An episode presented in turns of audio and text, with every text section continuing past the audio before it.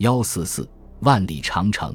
明代修建的长城是中国古代长城修筑史上的总结性工程，无论是建筑质量、设计施工水平，还是浩大的规模，都堪称中国古代长城之最。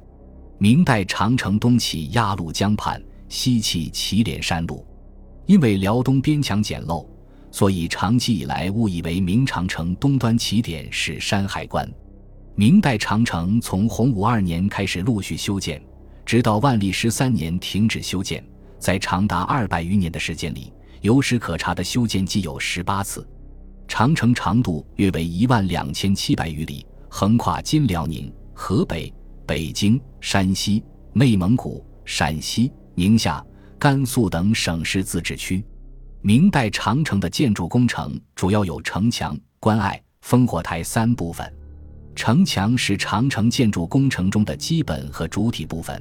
其位置多选在蜿蜒曲折的山脉上。墙体的结构类型有条石或块石包砌墙、石砖混合包砌墙、砖包砌墙、夯土墙、土坯墙、木板墙及柳条墙等数种，这显示了长城修筑中就地取材的建筑传统。明代在长城沿线防区设置9镇，即辽东镇、冀州镇、宣府镇、大同镇、山西镇、延绥镇、宁夏镇、固原镇、甘肃镇。延绥、大同2镇及其以西诸镇长城多为夯土或土坯砌就。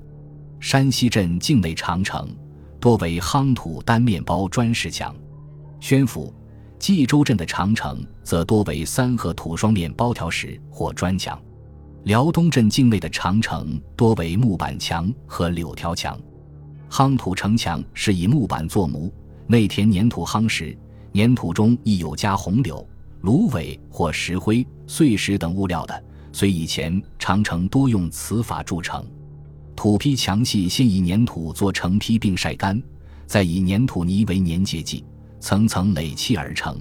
城墙外再抹一层黄泥做保护层。砖石包面城墙的筑法是依山势地形或平行或水平跌落砌筑砖石夹墙，内层夯填泥土、碎石等，砖石间则以糯米汁拌石灰浆为其粘结剂。这类城墙坚固耐风雨，至今仍大部保存完好。此外，在黄河突口处冬季还筑过冰墙。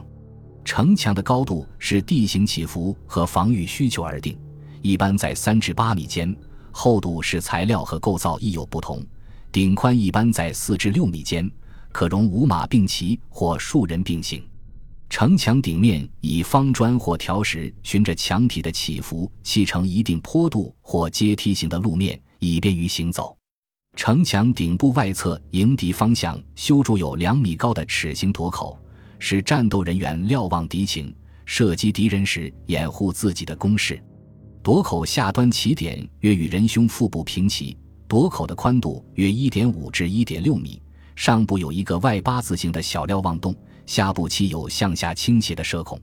在城墙顶的内侧筑有一道与垛口并行的矮墙，高约1米，叫雨墙，又叫女儿墙，它起着栏杆的作用。城墙上根据需要每隔几十米至200-300米即构筑一座外侧突出于墙身以外的城台，为瞭望敌情和击退敌人攻击的据点，有实心、空心2种。实心城台只能在顶部瞭望射击，一般称为墙台。空心城台是明中叶的新创造，里面可以住人及存放较多的粮秣、武器，构造上高可2层或3层，一般称2层者为敌台，3层者为战台，中有楼梯可供上下，多为拱券结构。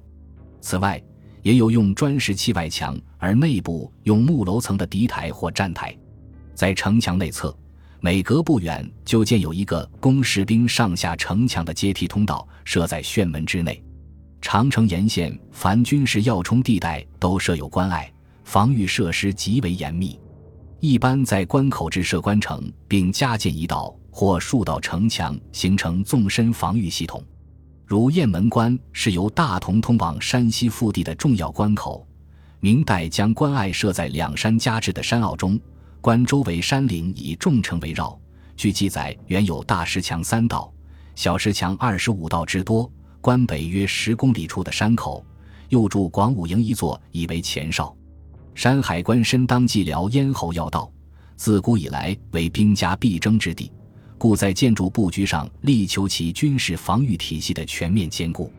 山海关关城高13米多，厚6米多，砖砌墙面，外有护城河围绕。关城东西两边分别筑有东罗城和西罗城，罗城南北与长城连接。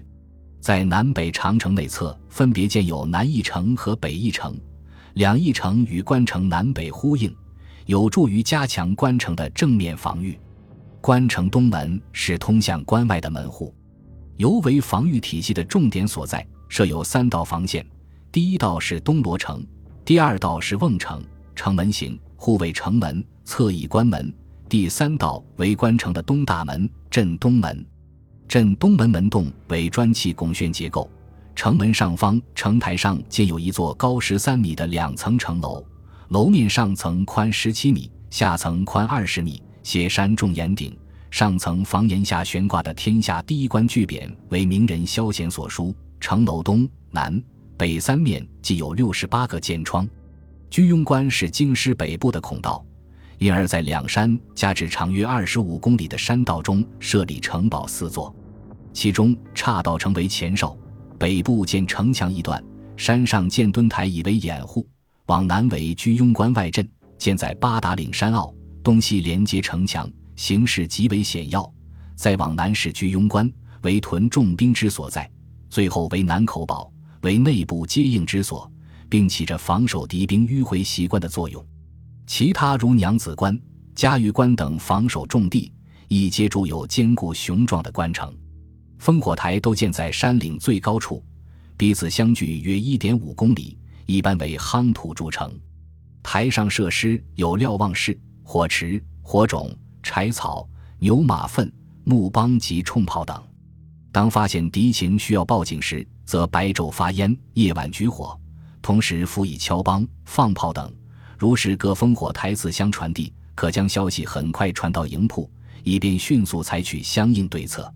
除上述外，在长城沿线附近还建有一些驻有士兵的墩台，